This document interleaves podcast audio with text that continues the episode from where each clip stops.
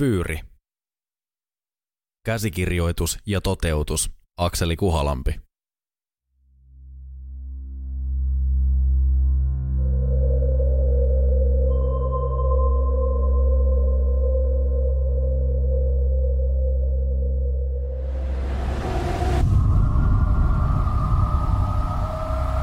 Hälytyskalustoa ja sillä liikkuvaa henkilökuntaa on aamuyöllä pitkin ympäröivää aluetta toimien pian oman kaavansa mukaan.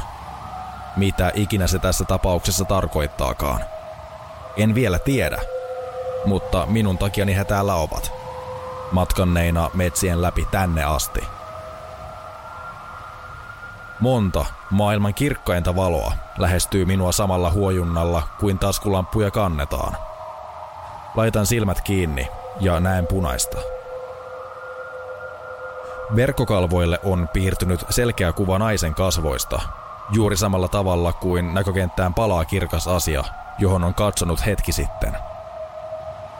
Silmäluomieni läpi näkyvä valo voimistuu. Pienessä hetkessä ehtii ajatella monta asiaa –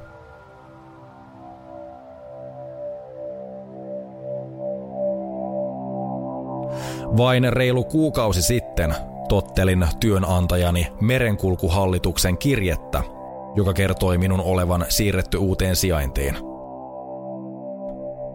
Tämä uusi sijaintini tarkoitti muun muassa muuttua pois kaupungista, sillä uusi työpaikka tuli olemaan kaukana kotoa.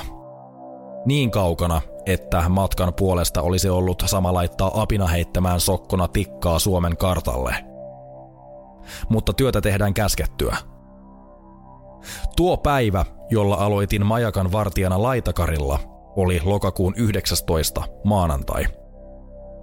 Muistan sen ihan jo siksi, että oli tapahtunut pörssiromahdus Hongkongissa, joka vaikutti koko maailman talouteen. Päivämäärästä ja pörssikäyrän jyrkästä kuviosta puhutaan maailman radioissa eri kanavilla edelleen. Tuona päivänä seisoin asutuksesta kaukaisella rannikolla, kallion päällä tarvikkeita täynnä oleva iso reppu selässäni. Merta edessäni, metsää takanani. Kumpaakin suunnissaan loputtomiin. Vieressäni uusi työasuntoni. Korkea, teräsrunkoinen ja punavalkoväritteinen vuonna 1900 rakennettu majakka. Työni takia olen oppinut tuntemaan Suomen majakat, ja kyseessä on kieltämättä yksi hienoimmista. Kuin suoraan meriaiheisesta postikortista ympäristöineen.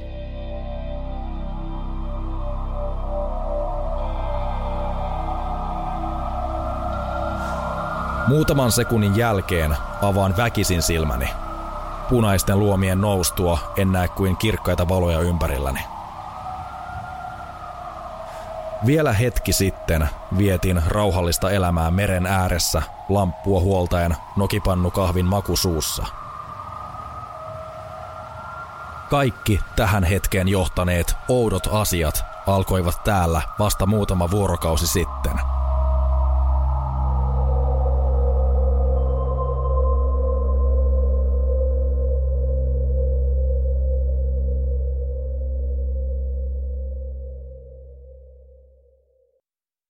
Osa 1. Herätys.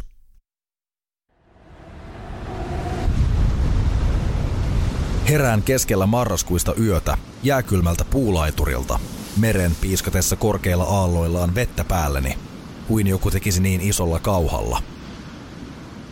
Alastoman vartaloni kädet ja jalat ovat levällään, kasvoni puulaudoilla.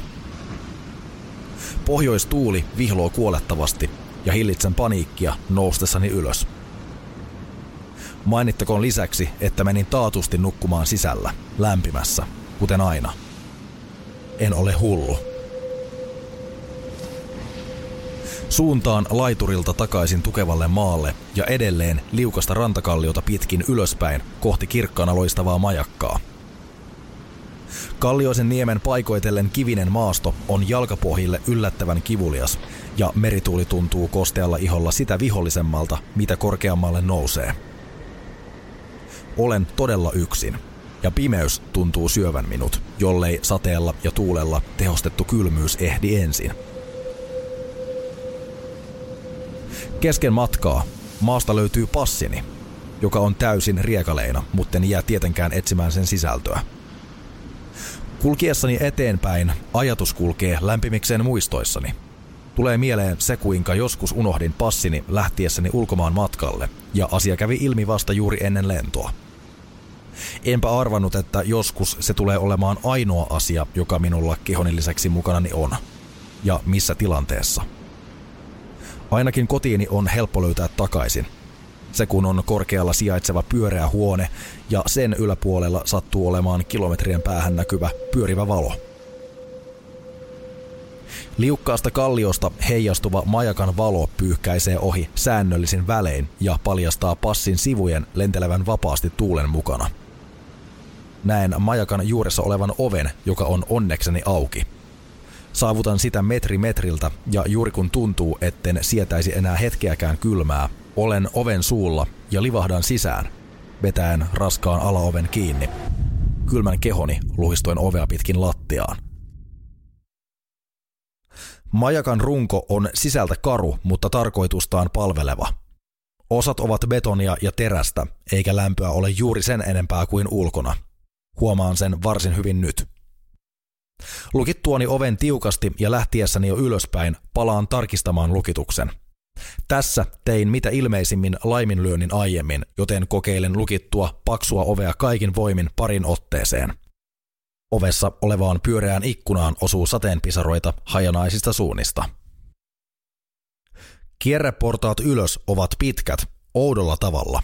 Juuri kun ajattelet, etteivät ne lopu koskaan, olet perillä – Ylhäällä valohuoneen alla sijaitsevassa nukkuma- ja olotilassani heitän entisen passini pimeän huoneen merikarttapöydälle. Istun makuupussilleni ja lisään kaminaan puita. Vilkuilen ikkunaa saadakseni ajatuksille tilaa, mutta huomioni kiinnittää kaminan pesässä oleva vielä palamaton siivu omasta passikuvastani, joka hiljalleen syttyy juuri heitettyäni lisää puita – Tämä on äärimmäisen outo ja uusi tapaus. En ole koskaan kävellyt unissani. Enkä ole hullu. Ja jos olenkin kävellyt joskus unissani, en tiedä siitä mitään. Jos nyt vain voisin kysyä asiasta joltain, joka on saanut nähdä varttumiseni. Typerä ikä aloittaa unissa kävely. Ja vielä typerämpää se on työssäni. Hetken asiat kiertävät päässäni kehää, mutta väsymys ottaa nopeasti ankaran valtansa. Vedettyäni makuupussin vetoketjun kiinni ja painettuani pään tyynyyn silmäilen tapani mukaan vielä hetken pimeästä erottuvia yksityiskohtia ja kuuntelen kaikkia mahdollisia ääniä. Kaminan reistä näkyvä tuli kiihtyy ja saa pimeässä luukun näyttämään hehkuvilta paholaisen kasvoilta – Ikkunasta yläviistoon näkee muutaman sekunnin välein ohipyörivän valon paljastavan kirkkaasti ulkopuolella vellovan tihkusateen. Tässä hiljaisuudessa majakan valolaitteen pyörivän koneiston myös kuulee.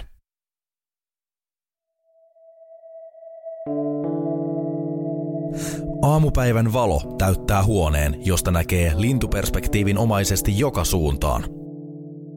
Kauas kauniin siniselle ulapalle – sekä toisella puolella metsää silmän kantamattomiin. Meren matalista aalloista, joiden harjat juuri ja juuri murtuvat, sekä toisaalla metsän hitaasti tanssivista latvoista voi päätellä rajun ilman häipyneen yön mukana. Tähän ehkä noin 10 neliön huoneeseen mahtuu yllättävän paljon asioita. Merenpuoleisen ikkunan edessä on merikarttapöytä, jolla ovat myös radiolaite ja irrallaan lojuva kompassi – myös passini tällä hetkellä. Pöydän vieressä on pieni jääkaappi sekä sen yläpuolella seinän täyttävä vaalean ruskea julisteen kokoinen paperi, jossa läpileikkaus majakasta. Tornin ääriviivat, portaikkoja huoneet, höystettynä tarkoilla mittatiedoilla, sähkölaitteiden paikoilla ja niin edelleen. Puisissa hyllyissä joitain vanhoja kirjoja sekä arkistoituja merihavaintoja.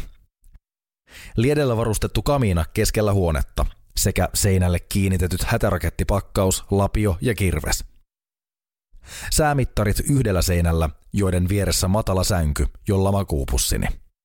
Makuusian ylittää jyrkät kierreportaat edelleen kerrosta ylemmäs. Pieni suihku ja WC-tila sijaitsee nukkumatilan alla, jonne pääsee portaikosta. Vien silmäni lähelle ikkunoiden välissä sijaitsevaa tuulenopeusmittaria ja sen neulan ohutta viisaria suojalasin takana. Mittarin asteikko on jaettu ilmatieteen laitoksen mukaisiin myrskyluokituksiin. Neula osoittaa 7 metrin sekunnissa. Kohtalaista tuulta.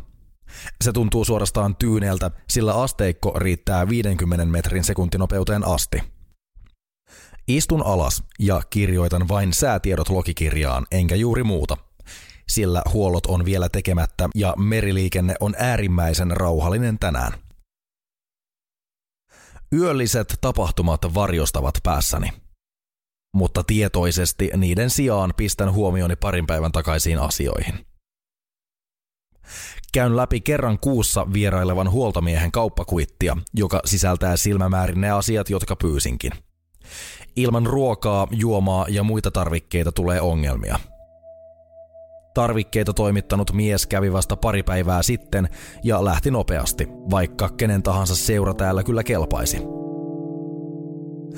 Huoltokuskin tuomiset sisältävät erilaisia säilykkeitä ja kuivamuona paketteja, useamman pussin riisiä ja makaronia, perunoita, näkkileipää ainakin komppanian verran, vesisäiliön täytön ja kaikenlaisia lisukkeita. Kahvi oli tärkein, sillä viimeksi en huomannut ilmoittaa, että sen pitää soveltua pannuun. Se, mitä kuitissa ei ole, mutta löytyy huoltomiehen tuomista tavaroista, on pullo skotlantilaista mallasviskiä – siitä hyvästä ojensin parikymmentä markkaa ekstraa oikean hinnan lisäksi. Mies otti setelin kuin töykeä asiakaspalvelija ja lähti nelivedolleen, eikä pian näkynyt takavalojakaan. Olipa mukava asioida. Lähdettyään kannoin tavarat lopulta yksin elintarvikesäilönä toimivaan majakan lähietäisyydellä sijaitsevaan pommisuojaan, ja luotan, että laatikoissa on kaikki se, mitä kuitissakin – Vähän väliä haen sieltä jotain majakassa sijaitsevaan pienikokoiseen jääkaappiin. Mutta harvoin hymyilen niin leveästi kuin nyt laittaessani pullon karttapöydän laatikkoon, joten voit arvata, onko sen hallussapito sallittua täällä.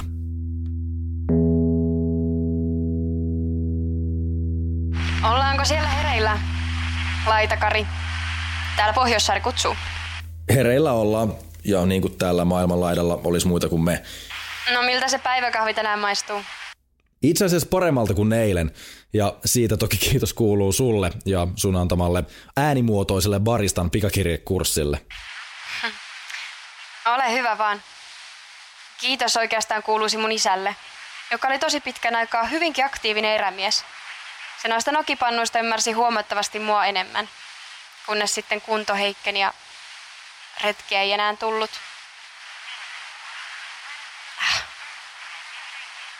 Mä oon yrittänyt välttää nostalgiaa. Se on vaan kun katsois palannutta siltaa kotiin. Huoneen merikartta pöydältä löytyvä lyhytaaltoradiopuhelin on pelastavin tekijä lopulliselta yksinäisyydeltä. Tai oikeammin tämä kollegani sen kantamalla. Hän vartioi majakkaa pienen matkan päässä Pohjoissaarella ja kutsuu itseään Aito Virnaksi.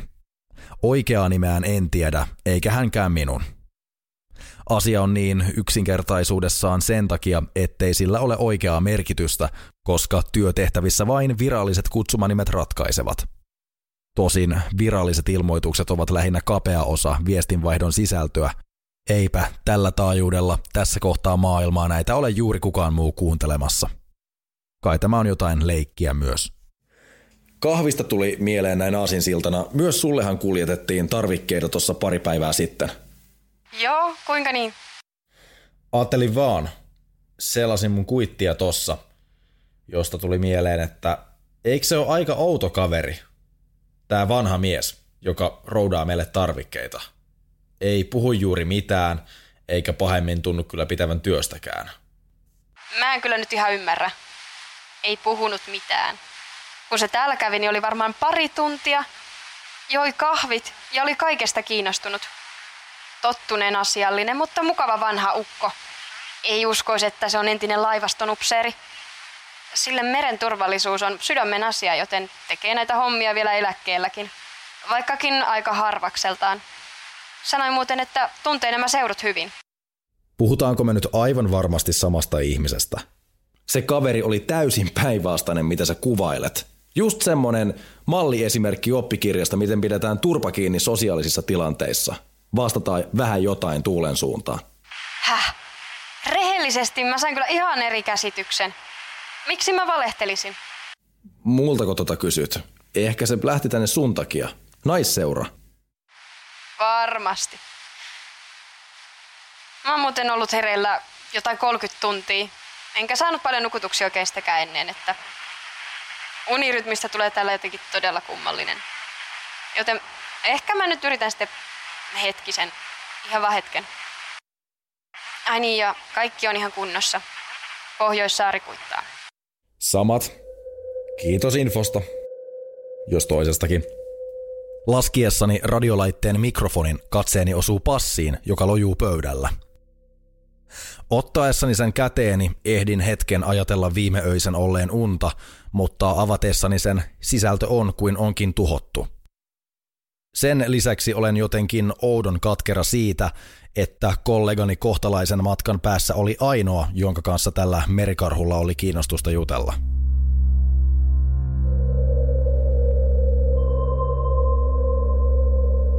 Loppupäivä menee viikkoja sitten suunniteltua aikataulua mukaillen, joten nousen työkalujen kanssa kierreportaita pari metriä nukkumahuoneen ylle.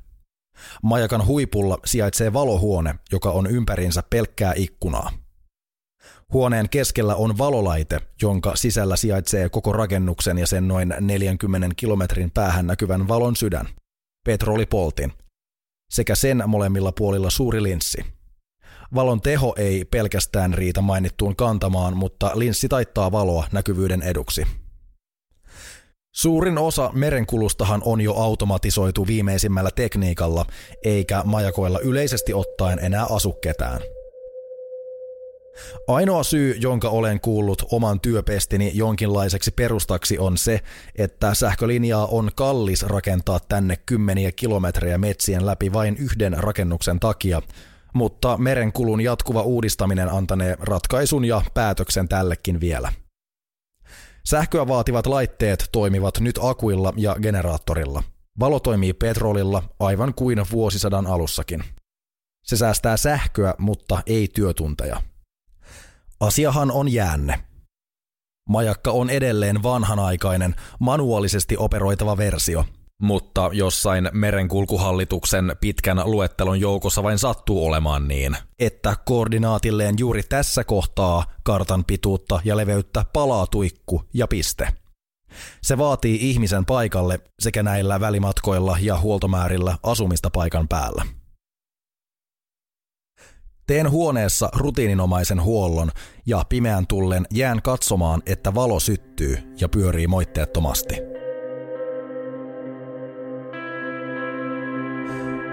Samalla kun tuuli ujeltaa ulkona ja melkein repii lasinpyyhkimet irti, istun valohuoneen lattialla nojaten ikkunaa ja yritän kirjoittaa huoltokirjamerkinnän loppuun päivämäärää ja nimeäni. Edessäni rauhallista vauhtia pyörivä laite loistaa pimeässä valoa molemmilta puolilta ja muutaman sekunnin välein auringon kirkkaus ohittaa näkökenttäni, jolloin suljen aina pariksi sekunniksi silmäni. Se tuo mieleen sen, kuinka lapsena pidin silmiä kiinni ja toin lampun niin lähelle, että näin luomieni läpi punaista. Laskeutuessani nukkumatilaan näkökentässäni on tähtiä. Kuten monesti aiemminkin, katson pohjoiseen, kompassista tarkalleen katsoen 356 asteen suuntaan. Arviolta parinkymmenen kilometrin päässä pimeän horisontin yllä välkkyy toinen valo – Aito Virnan tai minun ei siis tarvitse ilmoittaa erikseen, onko kaikki hyvin, sillä ainakin pimeässä toisen elämän erottaa. Sumulla ja sateella himmeämmin, mutta silti lähestulkoon aina.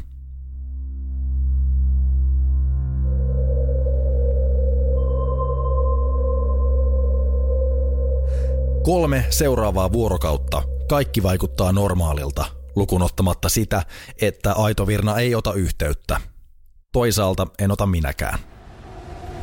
Kävin laiturilla, tällä kertaa hereillä ja vaatteet päällä. Nostin verkon pois tältä vuodelta ja vein sen pommisuojan seinälle roikkumaan ja odottamaan kevättä. Yllättävän hankala toimenpide yhdeltä ihmiseltä, varsinkin jos ei ole kalastukseen erikoistunut ekspertti. Sen osaan kyllä todeta, että kalapaikkana tämä ei ole ainakaan parhaaksi havaittu. Kävelen majakan eteen termospullo kädessä, puolillaan yli tunti sitten keitettyä kahvia ja katson merelle. Aalloista näkee tuulen olevan vähintään kaksin verroin kovempi kuin kolme päivää sitten. Kohti suoraan ylös katsoen majakan punavalkoista runkoa pitkin huipulla pyörii tuulta mittaava anemometri sellaisella vauhdilla, kuin haluaisi ruuvautua irti, taustallaan tumman harmaat pilvet. Virallisessa kartassa ei lue majakan edessä olevan vesialueen kohdalla mitään muuta kuin syvyystiedot, joista ilmenee pohjan olevan ympäröivää merialuetta alempana. Syvempi alue on halkaisijaltaan noin puolitoista kilometriä. On kuitenkin kiinnostavaa, että tietyissä yhteyksissä, kuten merenkulkuhallituksen sisällä, samaista syvää kohtaa kutsutaan seireenihaudaksi – se on käsitykseni mukaan jokin laivaston tornijuoru, jonka olen toki silloin tällöin itsekin kuullut värikynän sävyn vaihdellen. Joka versiossa väriä tarinalla kyllä on. Sen perusjuoni kulkee näin. Tämän majakan eli laitakarin valon etäisyydellä upposi aikoinaan kesähäitä viettänyt juhla-alus. Vain Morsian selvisi, koska oli puhtoisena ainoa, jolle viina ei maistunut – otti kaikilla voimillaan ja taidoillaan ainoan pelastusveneen ja jäi sen avuin pinnalle, kun juhlaalus vajosi kymmeniä metrejä syvään meren pohjaan.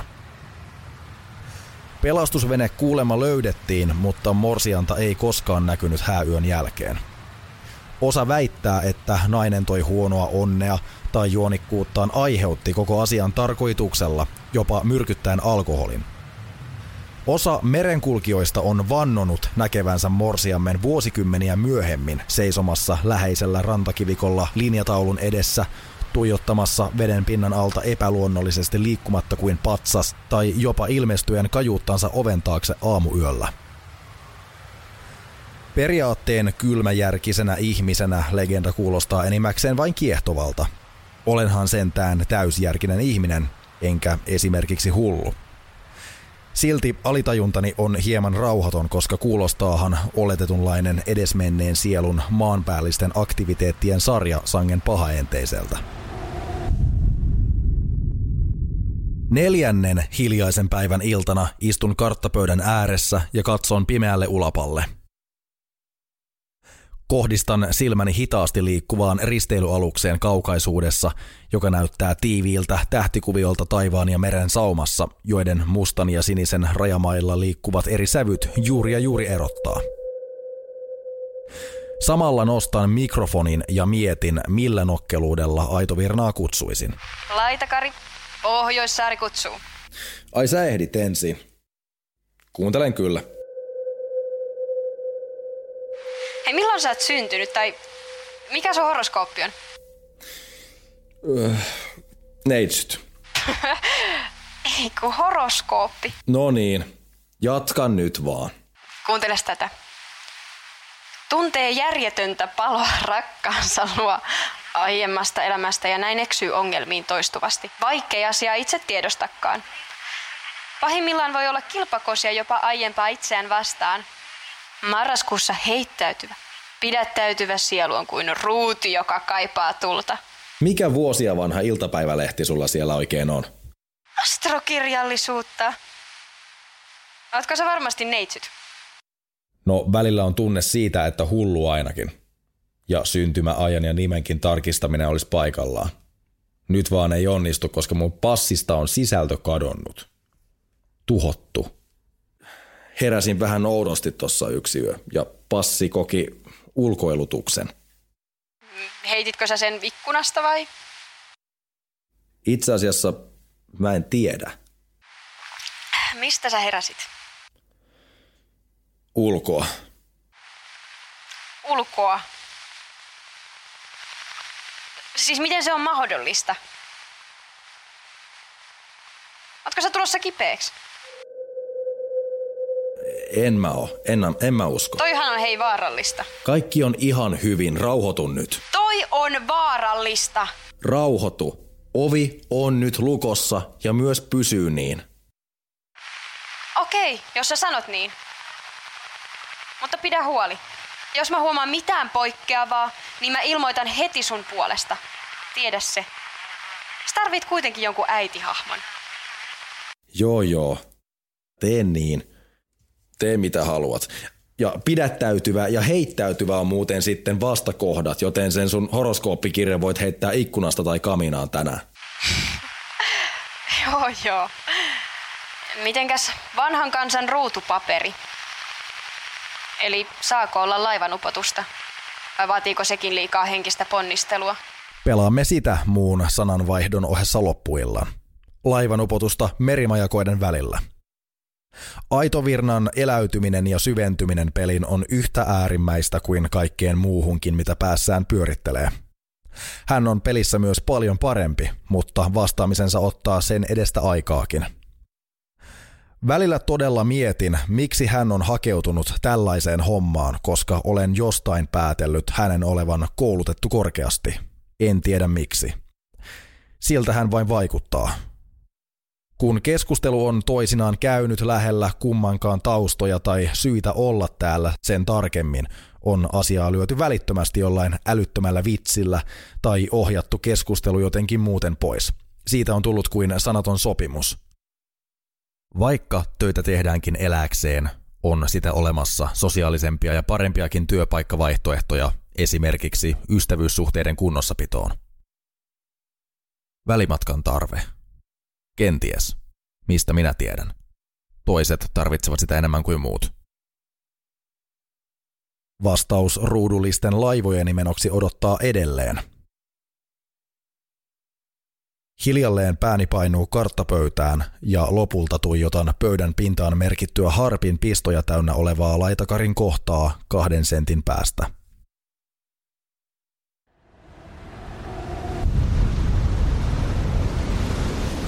Avaan silmäni ja herään ulkoa meren armoilta pimeässä.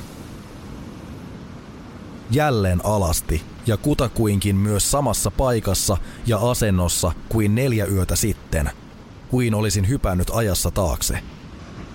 Tosin ero aiempaan kertaan on se, että nenääni särkee ja se on puoliksi tunnoton. Olen hakannut sen verille lautaa vasten erittäin väkivaltaisesti. On käsittämättömän kylmä ja sen lisäksi tuntuu kuin olisi saanut nyrkistä naamaan koko elämänsä edestä. Nousen ylös ja käännyn ympäri kuin taivaalta pudotettu ulkoavaruuden olento – Veri pääsee valumaan kehoni pitkin alaspäin ja tunnen kuinka hiukseni ovat jäätyneet tiettyyn asentoon, kuin niissä olisi äärimmäisen vahvaa lakkaa. Tällä kertaa vaatteeni ovat pitkin matkaa laiturilta majakalle. Alushousut, työhousut, teepaita, villapaita. Lähestyn rantakivikkoa pitkin vaatteita keräillen kohti tornin juurta – Avain on pudonnut kynnykselle ja kova tuuli pitää ovea selällään, sen välillä hakaten majakan runkoa. Kuljen sisään ja portaita suoraan ylös, jäämättä lukitsemaan ovea. En edes sulje sitä. Kierrettyäni portaat ylös asti nukkumatilaan, jään tuijottamaan karttapöytää, jonka ääreen aiemmin nukahdin, ja hämmennys tuntuu vasta alkaneen.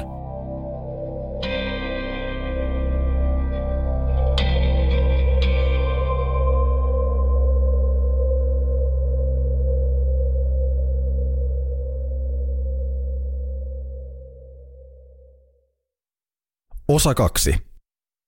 Vain kysymykset eivät huku.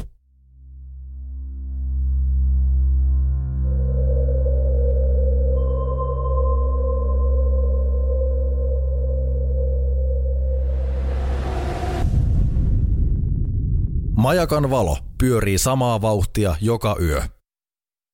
Samoin tällä hetkellä, kellon ollessa arviolta jotain kahden jälkeen. Valo pyörii paria metriä ylempänä omassa huoneessaan. Minä olen kerrosta alempana paikallani. Seison alasti, kylmät, ulkoa kerätyt vaatteet kädessäni. Kehoni tuntee vahvasti takaani portaikosta hyökkäävän kylmyyden sekä etuviistosta huokuvan kaminan pehmeän lämmön. Karttapöydän valo palaa iloisesti. Se on vain esine, joka ei aisti ympäröivää pelon ja sekavuuden täyttämää tunnelmaa. Lyhytaaltopuhelimen mikrofoni roikkuu kierrejohtonsa varassa pöydän etureunalta ja ruutupaperi, jota käytin pelatessani laivanupotusta Aitovirnan kanssa, on töhritty. Paperilla on laiva, jota en muista piirtäneeni, sekä noin joku sen kymmentä suttuista ihmishahmoa ympäriinsä. Osa paperin ulkopuolella, karttapöydän pinnassa. Otan paperin käteeni ja kaadun makuupussille. Tarkastelen molempien käsieni kannattelemaa outoa laivanupotuspeliä ja mietin – Joko alitajuntani pelaa sitä täysin omilla säännöillään, tai sitten konteksti on täysin eri. Veikkaan jälkimmäistä, mutta koska täällä ei ole varaa olla taikauskoinen, se on minulle vain suttua paperilla. Vaikka väkisin. Ainakin nyt selvisi, kuinka kyvykäs alitajuntani unen aikana on. Hetken kuluttua käyn lukitsemassa selällään olleen alaoven.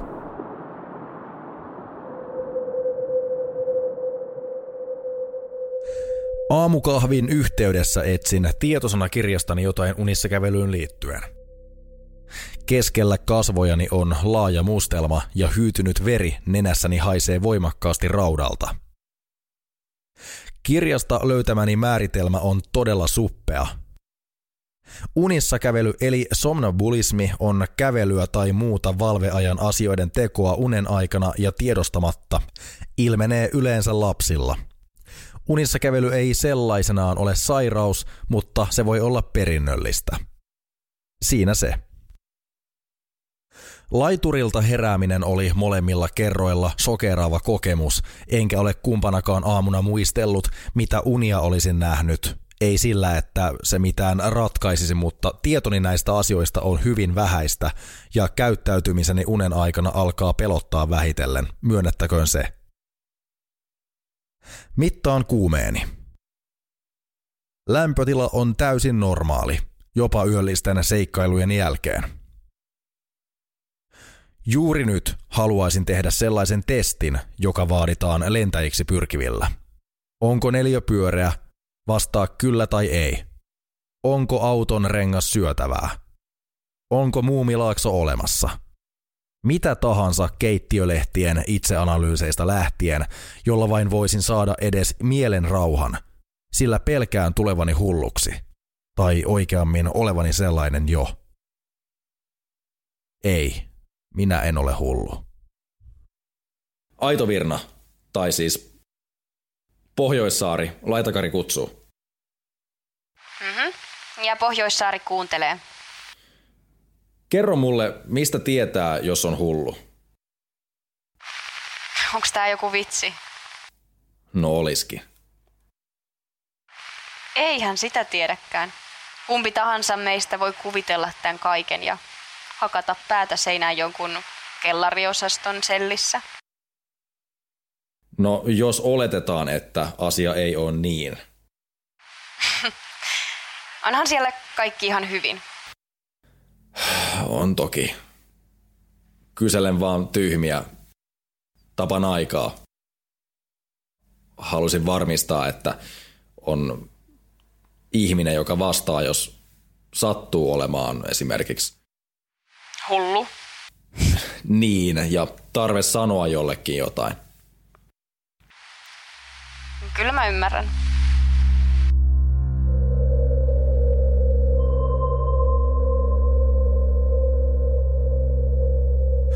Ilta valuu meren taakse. Tennispallo kimpoaa lattiasta seinän kautta käteeni. Taas lattiasta seinän kautta käteeni. Ja lattiasta seinän kautta käteeni. Kunnes avaan karttapöydän laatikon, sujautan pallon sinne ja nostan sieltä viskipullon. Sinetti on rikki ja muutama sentti kadonnut valmiiksi. Kun mallasviski katoaa lasista, Nostan laatikon perältä myös unissani sotkemani ruutupaperin. Kaminan liekille se kelpaa hyvin. Tummuu ja palaa poroksi halkojen päällä. Suljen luukun. Pöydälläni olevat majakan avaimet häiritsevät suuresti. Ennen kaikkea se, miten suurin uhka asukkaalle ei liene nyt ulkopuolinen tunkeutuja, vaan asukas itse. On löydettävä keino saada selkoa käyttäytymisestäni unen aikana. Asiaa toki hankaloittaa se, että olen sitoutunut pysymään täällä maailman laidalla sijaitsevalla majakalla ja lähtemään siitä korkeintaan näköetäisyyden päähän. Psykiatrisen hoidon palvelut ovat toisin muotoillen hieman vähissä. Pelaan tavallani venäläistä rulettia, mutta tulevaan yöhön en varustaudu sen kummemmin kuin toisiinkaan. Majakan ovi saa mennä kyllä lukkoon, vaikkei sen avaaminen tunnukkaan teettävän alitajunnalleni suuria ongelmia – Ainakin selkeä ilma näyttää meren kaikessa loputtomuudessaan, kauneudessaan, pimentyen punertavan illan kanssa. Viski maistuu hyvältä.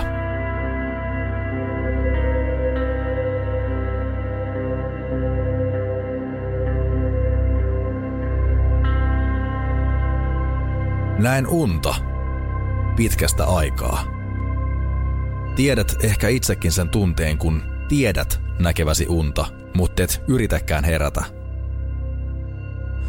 Olen laivan kannella ja hän on kaunis. Kuin kimppu valkoisia ruusuja olisi ihminen ja minä olen maailman onnellisin. Hän laulaa. Laulaa minulle. Ja kun hän lopettaa kauneimman laulunsa, lähestyn häntä ja kauniita kasvojaan. Lähestyn, mutta en saa niistä enää selvää, vaikka kuinka yritän katsoa. Hänen kasvonsa ovat kuin tyhjä taulu.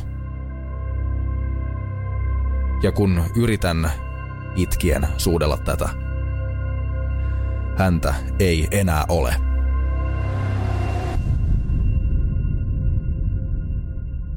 Nousen makuupussilta Juoksen portaata valohuoneeseen, jossa pyörivä valolaite viiltää myrskyistä yötä.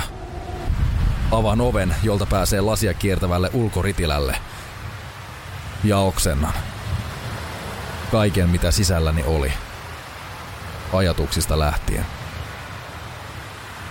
Kestää useamman sekunnin, kun vatsani sisältö saavuttaa rantakallion. Nojaan teräksiseen kaiteeseen. Ja aivan hirveä olo.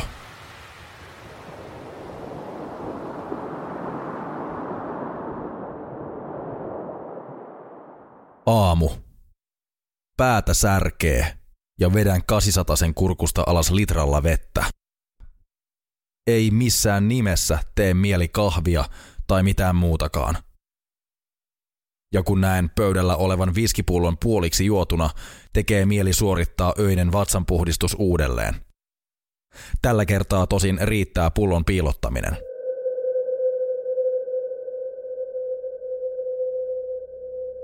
Siinä kohtaa päivää, kun aamiainen ja kahvi menevät jo alas, pyöritän mielessäni näkemääni unta. Oudosti se muistuttaa aikaani majakalla. Kaikki vaikuttaa ensin kauniilta, houkuttelevalta, joltain uudelta, mutta alkaa muuttua painajaiseksi. Koska uni katkesi ratkaisevalla hetkellä, jää sen huippukohta saati opetus pimentoon. Oikean elämäni osalta jatko, sen huippukohta ja ratkaisu lienevät omissa käsissäni.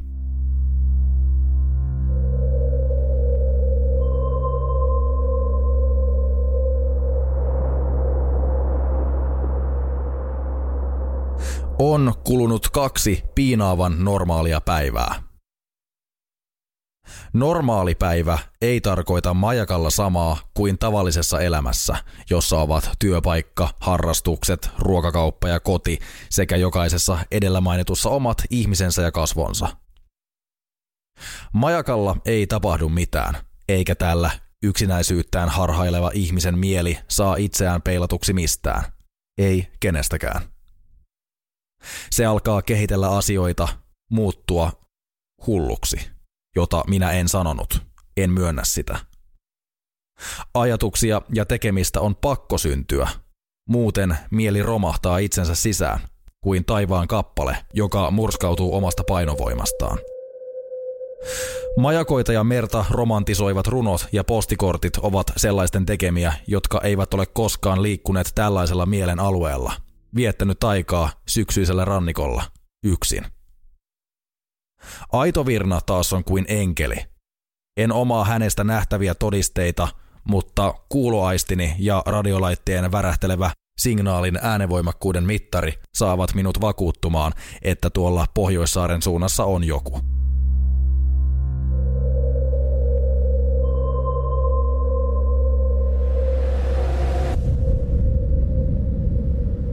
Olen viileässä pommisuojassa ja haen täältä tapani mukaan ruokaa majakan pieneen jääkaappiin. Siirtelen elintarvikkeita vajaista laatikoista toisiin, jotta saan vietyä tyhjiä pois turhaan tilaa viemästä. Erään uusimpiin kuuluvan laatikon pohjalta näyttäytyy vinoon taittunut kirjekuori.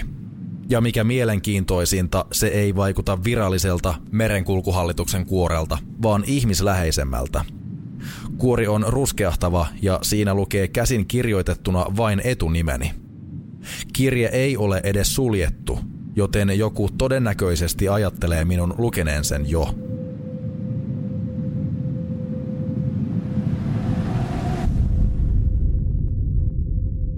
Tuotuani valitsemani tavarat ylös, istun pöydän ääreen ja vedän kirjeen sisällön esiin – se on paperi, joka on täytetty harvinaisen selkeällä ja tiheällä käsialalla.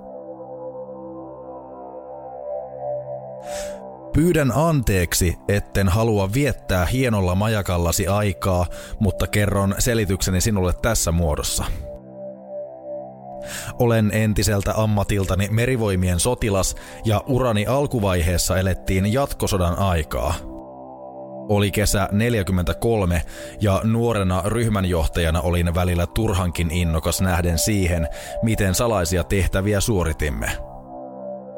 Tämä toki johtui siitä, etten ollut koskaan rintamaa nähnytkään, kun kelluin aluksilla toisella puolella maata. Lämpiminä päivinä makoilimme kannella ilman paitaa ja kuuntelimme radiosta sekä Stalinin että Rydin puheita ja imitoimme kumpaakin, naurun soljuen – Päiviä ja tupakkaa kului laatikoittain, ammuksia ei.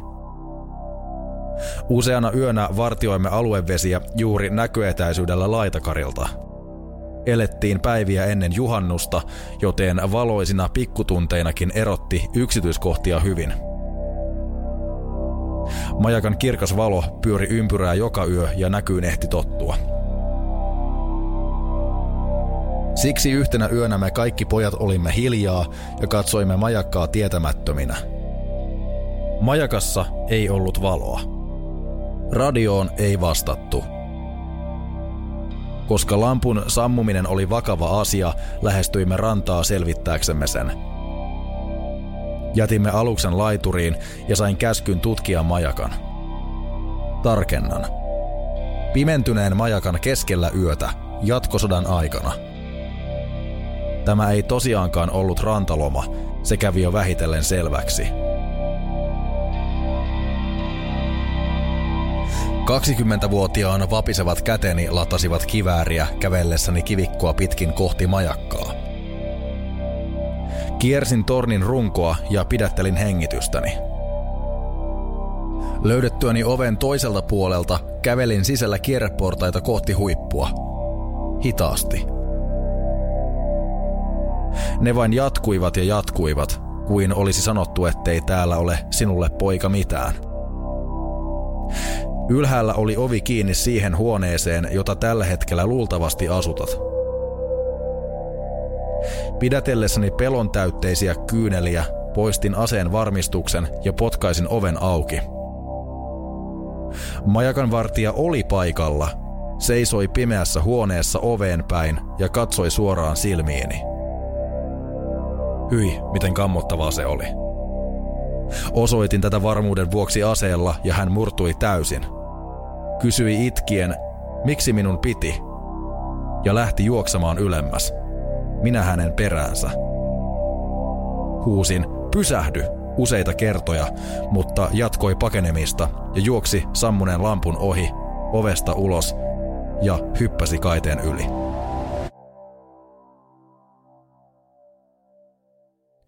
Siksi, että oli sotaajat, asiasta ei noussut koskaan isoa juttua, vaan jäi sisäpiiritiedoksi. Majakan vartija oli vain yksi uhreista. Edelleenkään en tiedä, miksi tämä oli seonnut ja laiminlyönyt virkansa. Huoneen nurkassa oli purettu haulikko ja panoksia. Ja mikä oudointa, pöydällä huolimattomasti piirretty kuva naisesta, jolla valkoinen, juhlava asu ja hiukset auki, mutta sillä ei ollut kasvoja. Tiedän, että et olisi halunnut kuulla tätä, mutta ymmärtäneet nyt, miksen erityisesti pidä paikasta. Toisekseen olet aikuinen ihminen ja ansaitset tietää. Voisin veikata, että merenkulkuhallitus ei tästä maininnut. Pidä lamppu kuumana. Toivottavasti viski maistuu. Terveisin Eskil, komentaja kapteeni EVP.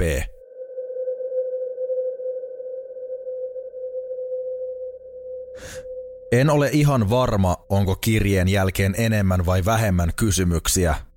Silti nousi pelottava tunne siitä, että kaikella oudolla täällä on jokin yhteisenä polttopisteenä oleva asia, josta en tiedä mitään.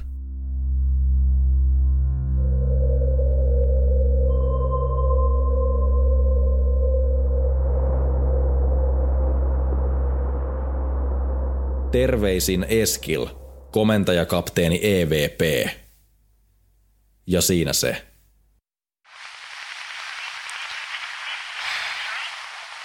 Mitä sä itse mietit? No, mitä tämmöisistä yleensä mietitään? Jos meidän merivoimien tuttavuus puhuu ensinnäkään totta, voi se sanoa asioita nähneensä. Haluatko sä yhä asua majakassa? Totta kai. Mun identiteetti on täällä majakassa. Tai itse asiassa hajallaan pitkin seutua ympäri majakkaa, jos joku virallisia papereita tulee kysyneeksi. Miksi se edes yrittää kertoa jotain tuommoista? Puhumattakaan, jos siinä on yhtään käytetty värikynää. Luulen pahasti, että ei oo. En tiedä miksi. Musta tuntuu, että tämä kaveri ei turhaan valehtele. Mutta kaikki tämä olisi menneisyyttä kuitenkin.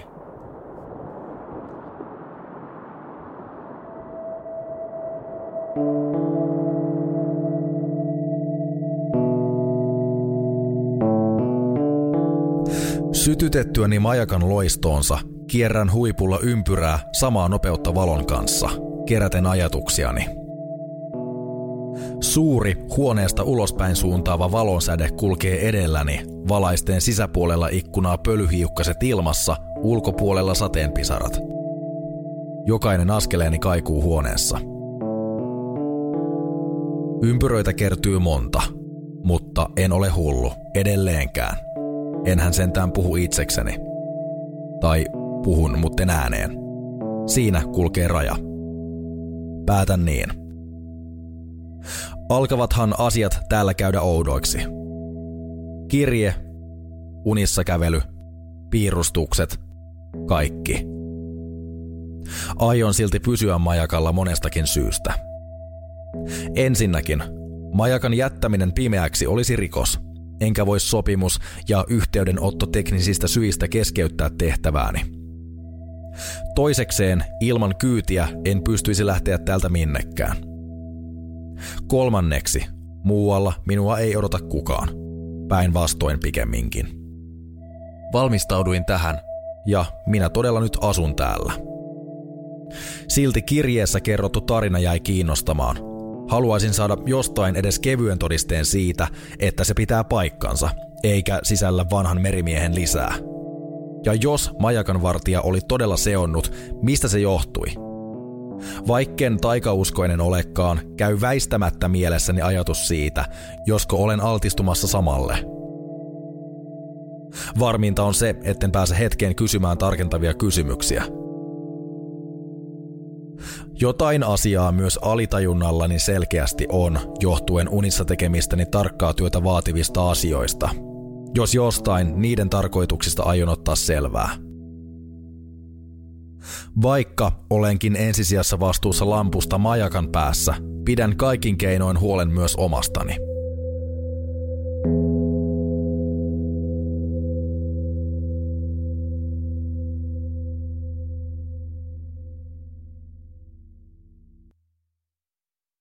Osa kolme.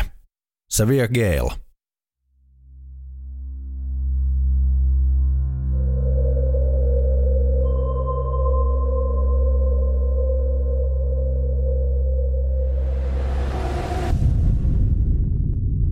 Illan pimeys saartaa yksinäisen majakan. Kävin lukitsemassa alaoven ja istun nukkumatilassa makuupussillani pyöritellen kädessäni avainta. Se on malliltaan sellainen, joka voisi olla minkä tahansa uudemman talon lukkoon sopiva, joka lieneekin ainoita asioita, joita majakkaan on uusittu jossain kohtaa. Ajatellen unissa kävelyä tiedän, etten hämää alitajuntaani pelkästään lukitsemalla ovea. Sen avaaminen on helppoa. Kuumuuden vuoksi avainta väliesineenä käyttäen avaan kaminan luukun ja lisään pari puuta. Ratkaisu kulkee pääni läpi. Sidon avaimen roikkumaan kaminan ylle sopivalle etäisyydelle, jolloin se kuumenee niin, ettei siitä saa otetta – Herättyäni kamina on aina jäähtynyt, ja niin myös oletettavasti avain. Jos otan yöllä kuumasta avaimesta kiinni, herään taatusti. Pyörivä valo halkoo täyttä pimeyttä molempiin suuntiin, kuin yrittäen siivota pilviä yötaivaalta. Tähdet loistavat kirkkaina. Kiiltävä avain roikkuu pimeän huoneen keskellä – allaan peltilieriön sisällä riehuva tulimeri. Saan kyllä unesta kiinni, mutta yö yöltä hitaammin.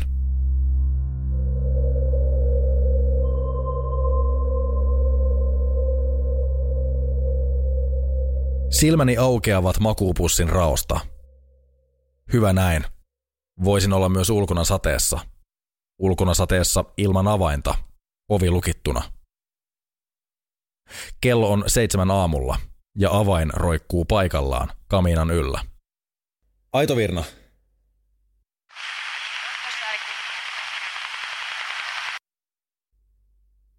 Huomenta Pohjoissaari, täällä Laitakari.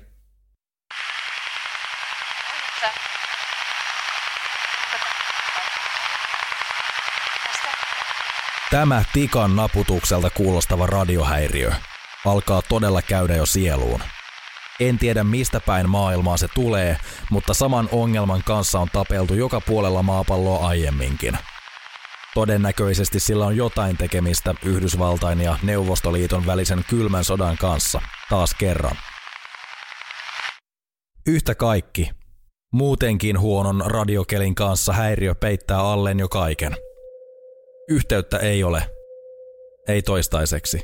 Ei lähelle, ei kauas, ei mihinkään. Ja ilman ihmiskontaktia hulluus hiipii takuulla luokseni, kuin aave, joka uskaltautuu lähemmäs tuolta metsästä ja saa minut kiinni. Pakoonhan en pääse, olen tässä paikallani koko majakan painosta. Tämä valon linnake ja minä. Valo, jonka tuomasta turvasta en saa osaani. Tuulimittarin viisari näyttää 14 metriä sekunnissa. Rannikolla vallitsee kova tuuli. Rahtilaiva ohittaa horisonttia hitaasti. Hoidan muutamia työnkuvaani kuuluvia tarkistuksia ja merkintöjä. Logikirjaan päätyy lause äärimmäisen huonot radioolosuhteet. Lause korostuu kirjoittaessani sen yhä uudelleen ja uudelleen vanhan kirjoituksen päälle vanhoja kirjaimia mukaillen. Keitän pannussa uuden kupin kahvia, istun jälleen alas. On suorastaan hassua, kun on mahdollisuus puhua jollekin, sitä pitää itsestäänselvyytenä, eikä pidempikään tauko tunnu missään. Nyt kun mahdollisuutta ei ole, suhtautuminen ihmiskontaktiin on hyvin erilainen. Tuntee olevansa kunnolla yksin – ja kun on tarpeeksi pitkään vain omassa seurassa, alkaa keksiä keinoja pitää ajatuksiaan yllä uusin tavoin.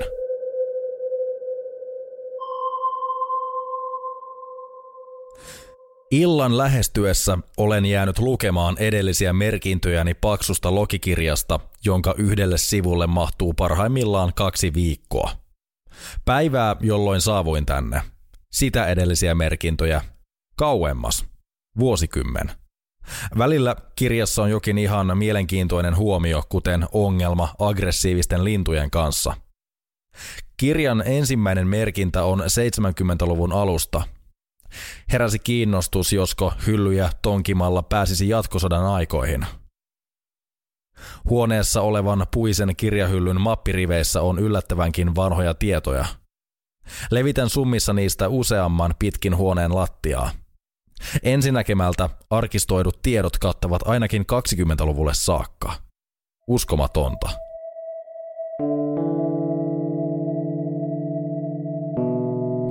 Olen tutkinut vanhoja lokitietoja useamman tunnin. Ainoana taukona lamppujen sytyttäminen sekä yläkerrassa että kirjoituspöydän pidikkeessä. En ole syönyt mitään ja luulen, että se siirtyy jälleen, mutta ei kauas – Nimittäin löysin arkistojen kätköistä sen, mitä etsin. Tavallaan. 3. kesäkuuta 1943. Merellä näkyy edelleen vain omia laivoja, mutta annettiin erikseen käsky pitää silmät auki. Bencharin majakkaan kaksi vuotta sitten kohdistuneet hyökkäykset ovat mahdollisia milloin vain tännekin – Jokainen, joka pyrkii ilman tunnussanaa majakan alueelle, on määrä ampua. Yhtäkään riskiä ei oteta. Ajat ovat selkeästi olleet omanlaisensa. Nuo mainitut sodan aikana majakalle pääsemiseksi edellytetyt tunnussanat ovat kirjoitettu tasaisin välein merkintöihin. Näitä kaksiosaisia yhdyssanan muodostavia tunnuksia ovat olleet muun muassa ankkuritatuointi, varjoleikki, rakkikoira ja laagerolut.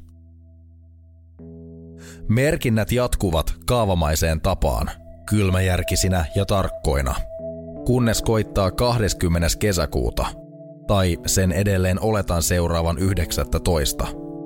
Sillä 19. päivän jälkeen seuraa koko sivun piirros kasvottomasta naisesta, juuri kuten Eskil kuvaili.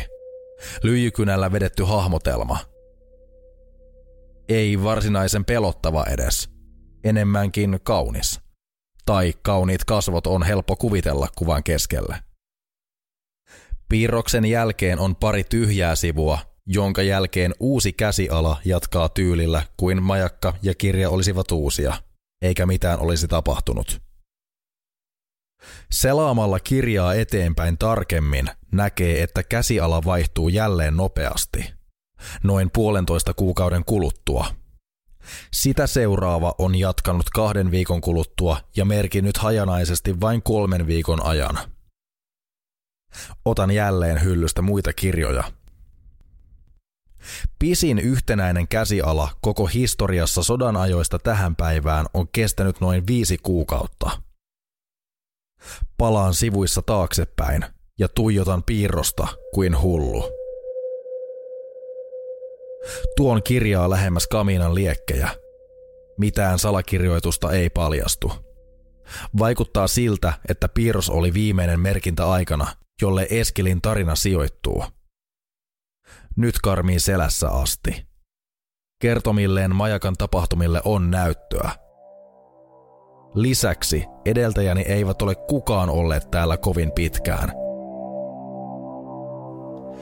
Aito Virna,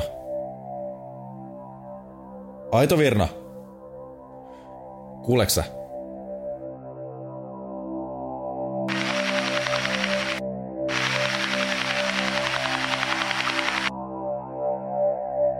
Olisin kovin halunnut tietää, mitä Pohjoissaaren vartija oli merkinnyt samoina aikoina. Milloin kollegansa lamppu ei täällä syttynyt enää, milloin otti tänne viimeisen kerran yhteyttä ja niin edelleen koska se saa nyt jäädä, syön jotain. Papuja suoraan purkista sekä pannullinen kahvia. Suppean mutta hyvän valikoiman viskibaarini on pysynyt muutaman päivän kiinni. Myös Kalatiskin arvaamaton ja yllättävä myyjätär luontoäiti on lähtenyt samalle linjalle meren aalloista päätellen, joten merenherkut kasvakoon kokoa hetken aikaa. Koko talven puolestani. Ilta kahdeksan aamupalani lomassa katson ikkunasta pimeyteen. Valo pyörii yläpuolella, samoin sisarmajakka Pohjoissaaren suunnassa.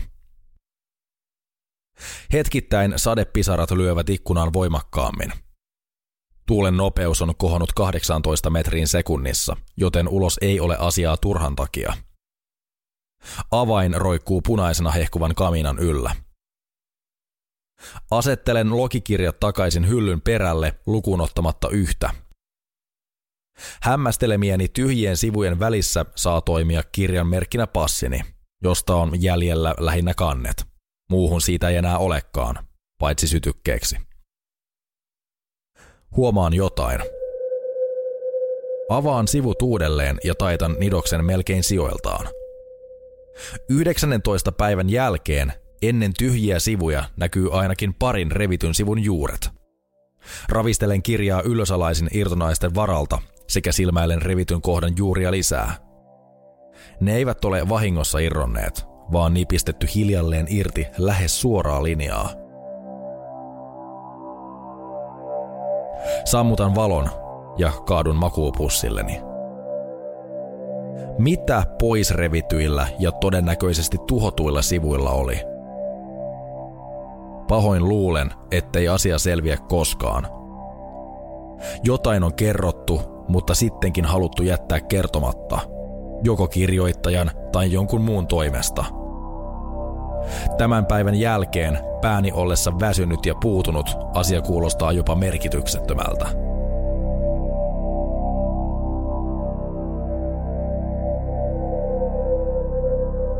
Pitkästä aikaa uni tulee nopeasti.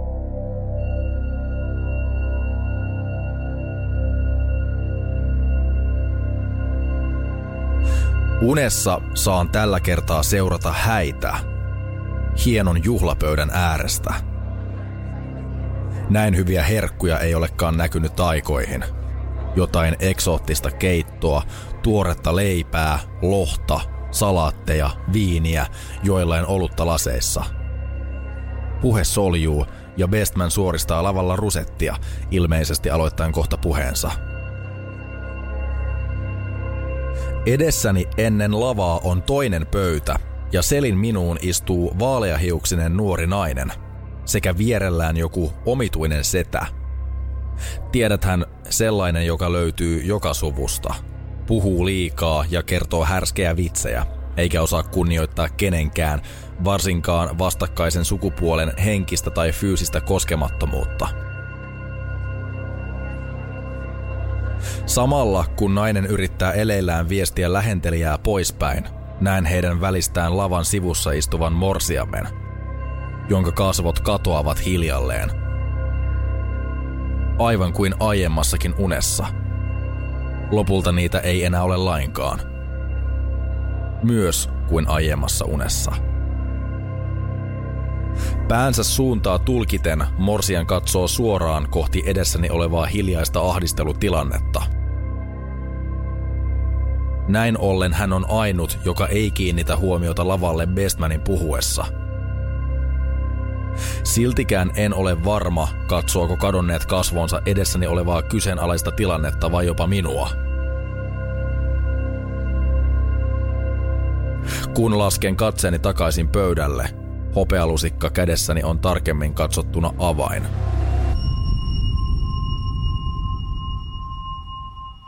Kivulias polte – Palovamma. Oikean käden sormissani on kuollutta ihoa kohdissa, joista tulikuuma avain irtosi, pudoten majakan kierreportaiden pimeää keskikuilua pitkin pohjalle asti.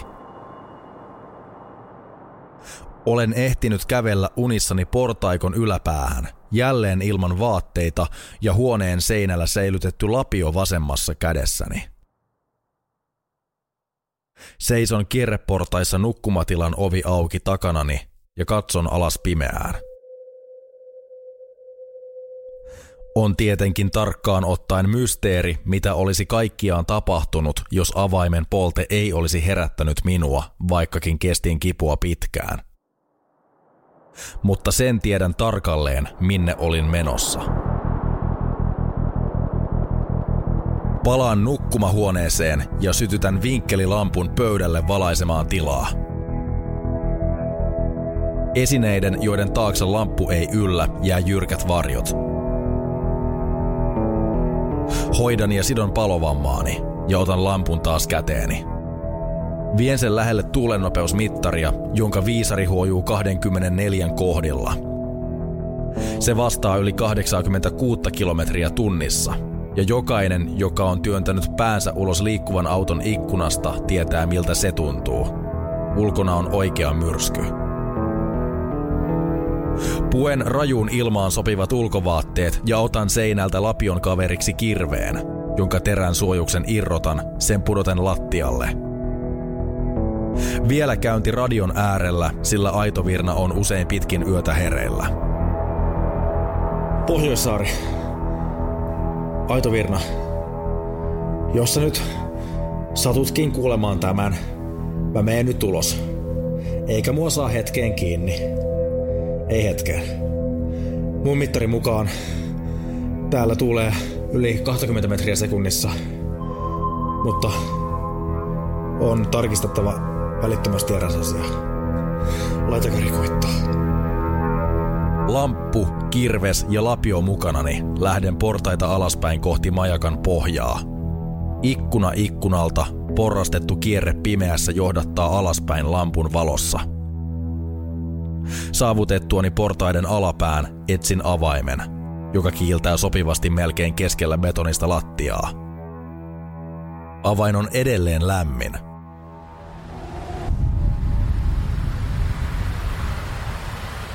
Pimeässä kohti laiturin oletettua suuntaa lamppu valaisee vain kenkäni kärjet ja myrskyssä joka suuntaan sääntäilevät sateen pisarat. Maaston muoto alkaa hahmottua ja otan varovaisia askelia liukasta kalliota alaviistoon.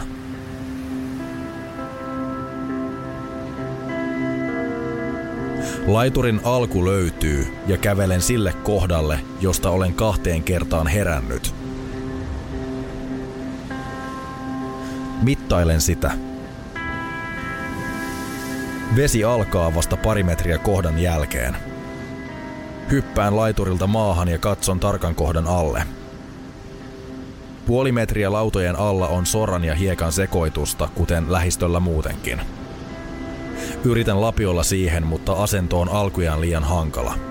Takaisin laiturin päälle. Jätän lapion nojaamaan vuoroaan odottaen – Tartun kirveeseen molemmin käsin ja nostan sen pääni ylle. Laiturin purku alkaa. Nyt nähdään, olenko hullu.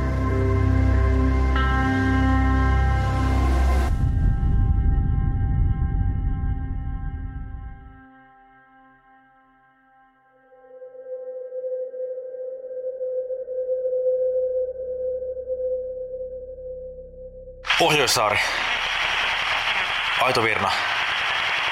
Jos sä nyt satutkin kuulemaan tämän, mä menen nyt ulos. Eikä mua saa hetkeen kiinni. Ei hetkeen. Mun mittari mukaan täällä tulee yli 20 metriä sekunnissa. Mutta on tarkistettava välittömästi eräs asia. Laitakari kuittaa. Tuo äskeinen kantautui laitakarilta kolme minuuttia yli yhden, eli noin kaksi tuntia sitten. On ensimmäinen kerta, kun en näe toista majakan valoa. Myrskytuulen edelleen velloessa on sade kuitenkin hiljalleen lakannut, mutta en siltikään näe sitä. Tarkistan, että valohuoneen polttimessa riittää petrolia ja puen ulkovaatteet ylleni – Koska en saa laitakarja radiollakaan kiinni, huoleni alkaa kasvaa.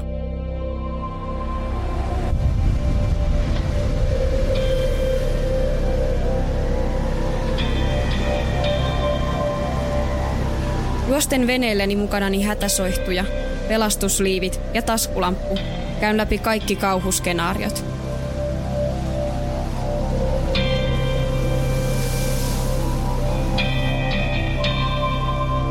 Moottorin kahva pohjassa. Vene hyppii raskailla aalloilla. Näin kuluu yhteensä noin parikymmentä minuuttia.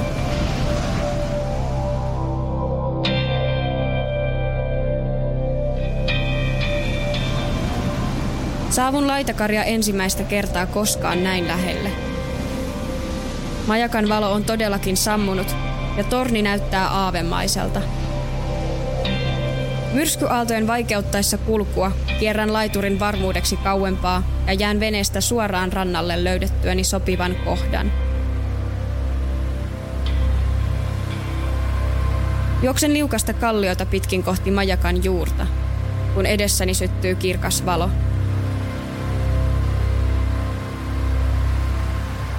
Suuntaan taskulamppuni sen lähdettä kohti, toinen käteni silmieni suojana. Sytytettyäni lampun, hahmo seisoo edessäni ja osoittaa minua omalla valollaan. Erotan Anorakin hupun, repun selässään ja varsikengät. Seisomme hievahtamatta. Kumpikin toistaan valolla osoittaen.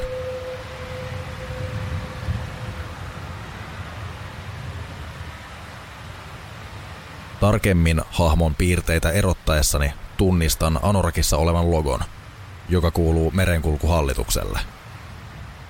Aito Virna. Mitä sä teet täällä?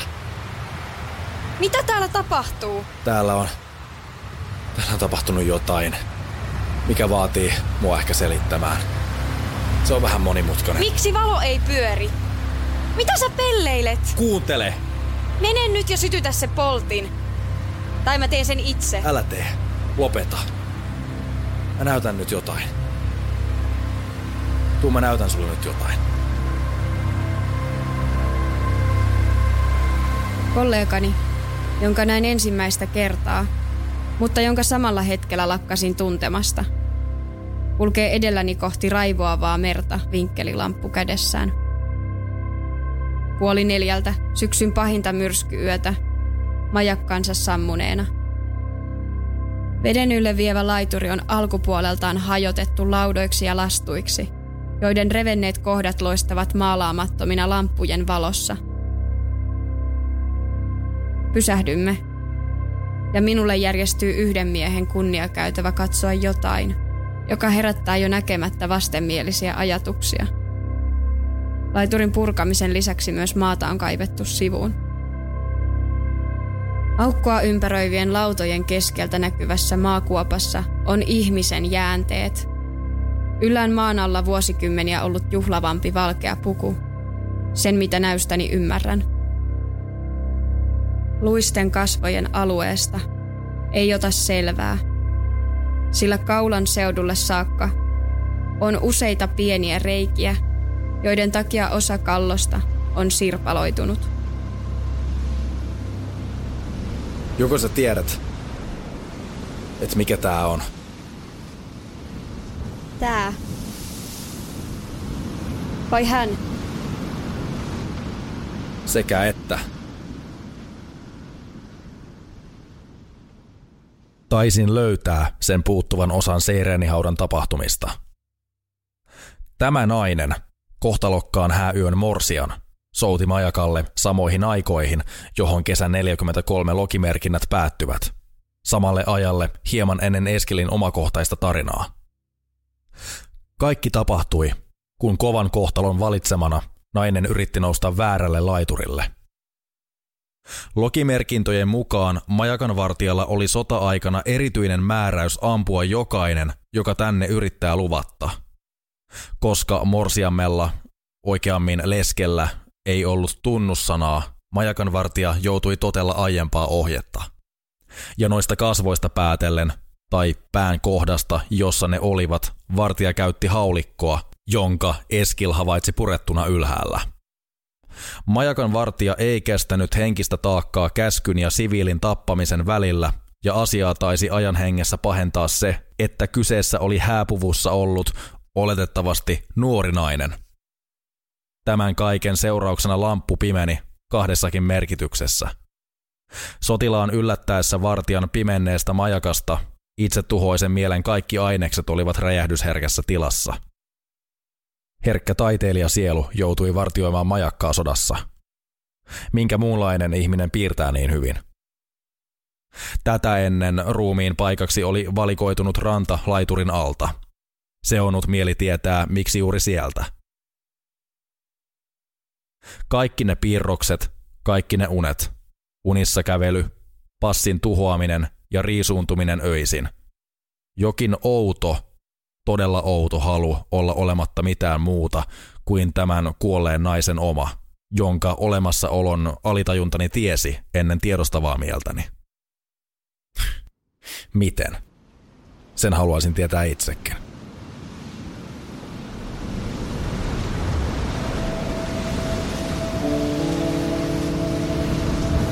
Hän kertoi minulle sekä päätelmänsä, että kaiken sen, mitä on täällä kokenut, ja päättömän määrän sekavia mietteitä. Kävelin majakkaan ja nousin portaat ylös, nukkumatilan läpi aina valohuoneeseen saakka –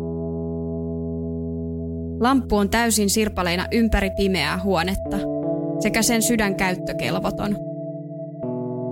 Ikkuna vasten nojaa majakan varustukseen kuuluva kirves.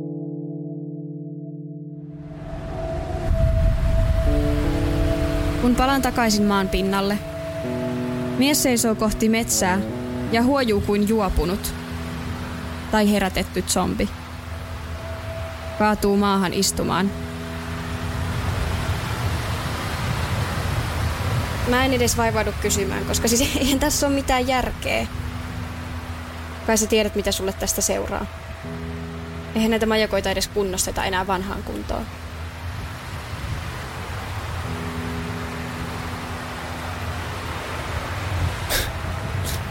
Kerro mulle, rakas ihminen. Miten sä olisit tehnyt mun asemassa? Miten täällä säilyy järki? Edistääkö sun mielestä muka valon tuhoaminen jotain?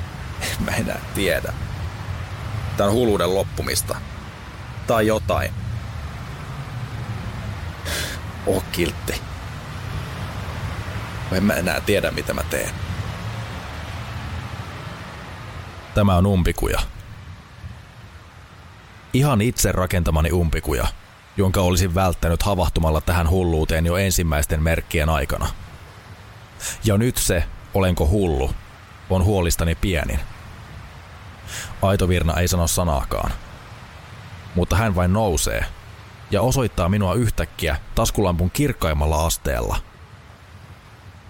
Hän on kuin partiojohtaja, joka katsoo vahingoittunutta eläintä. Yritän peittää silmiäni kirkkaudelta. On myöhäinen syksy, ja olen silti saanut valosta tarpeekseni. Ja juuri kun ajattelen näin, valoja kantautuu ilmaan, kaukana metsien yllä. Sinisiä, valkoisia, punaisia. Hän nostaa valon kohti kasvojaan. Otan kädet pois omiltani. Kasvoissaan on taas jotain tuttua. En erota niistä piirteitä, sillä valo on todella kirkas, ja pimeä näköni vasta palautuu näkemään yksityiskohtaisesti – Pienen hetken kuluessa erotan ne kuitenkin. Näen kasvot. Kerrankin jollain ovat ne olemassa. Näen kasvot. Ihmisellä. Miten kaunista. Mähän sanoin ilmoittavani, jos jotain tapahtuu. Mutta vaikka sä selkeästi tarvitkin äitihahmon, sun täytyy selvittää tää itse. Mä en oo missään kohtaa jättänyt Pohjoissaarta. Älä huoli. Enhän mä tiedä, kuka sä oot.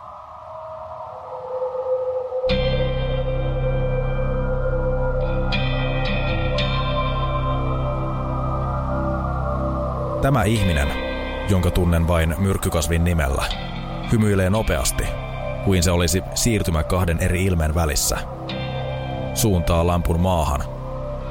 Kävelee hetken takaperin rantaa päin. Kääntyy ja juoksee venettään kohti.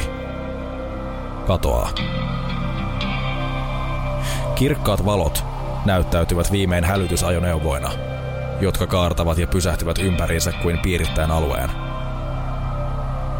Hälytyskalustoa ja sillä liikkuvaa henkilökuntaa on aamuyöllä pitkin ympäröivää aluetta, toimien pian oman kaavansa mukaan, mitä ikinä se tässä tapauksessa tarkoittaakaan.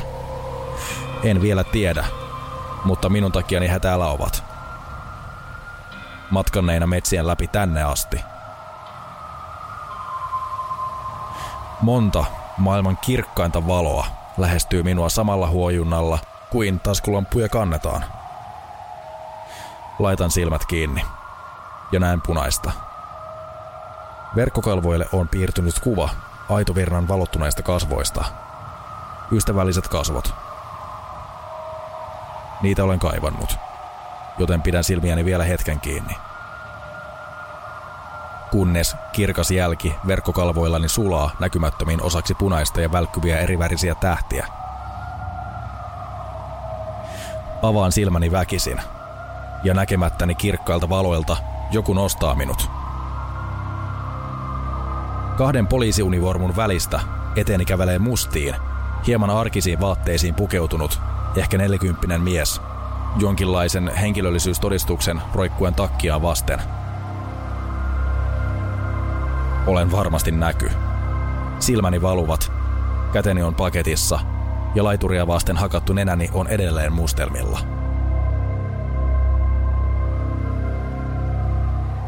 Mitä täällä on tapahtunut? Täältä on päästävä pois. Hän ei näytä edes yllättyneeltä, vaan silmäilee ympäriinsä kuin etsien jotain, josta minäkään en tietäisi. Toinen univormupoliiseista ottaa reppuni, toinen tutkii taskuni ja nostaa sieltä passini. Avaa sen, näyttäen sitä myös mustaan pukeutuneelle, ilmeisesti jonkin sortin rikostutkijalle. Hän ei katso sitä edes kahta sekuntia, vaan siirtää katsensa takaisin minuun.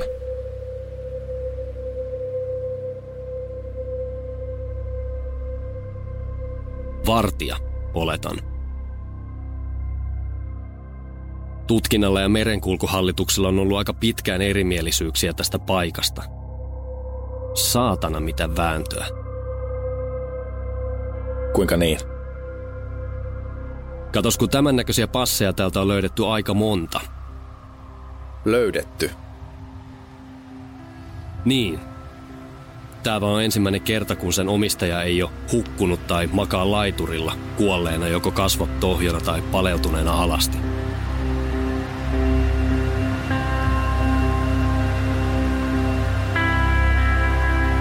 Mä voin näyttää ja kertoa teille lisää.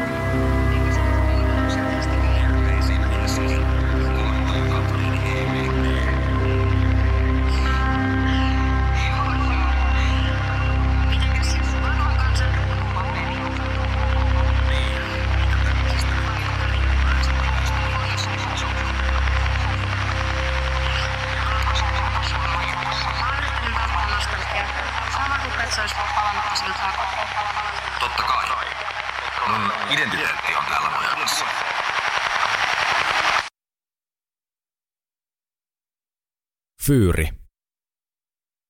Käsikirjoitus, äänitys, leikkaus, miksaus, musiikki ja kertoja. Akseli Kuhalampi. Aitovirna, Laura Siivonen. Poliisi, Lauri Domnik.